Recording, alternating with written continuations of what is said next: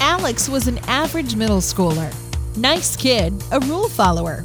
That also made him vulnerable. He got pushed around on the playground by bullies.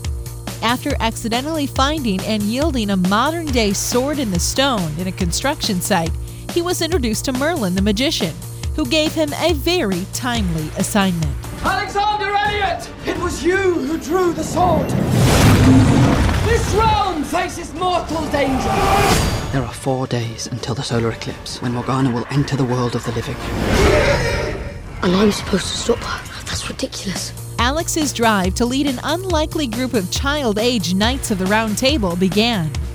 His major motivation was fueled by a passion to find and reconnect with his father, who had left behind a book detailing this very scenario when he was young.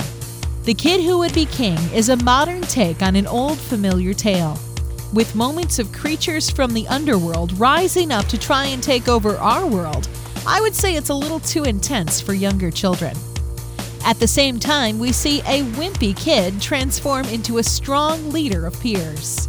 A good balance of success and disappointment create as realistic of an atmosphere as possible throughout this David and Goliath style battle.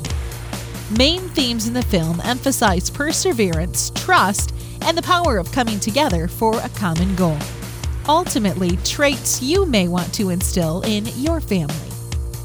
I'm Rachel, the Cinema Mom, giving you permission to enjoy the movies.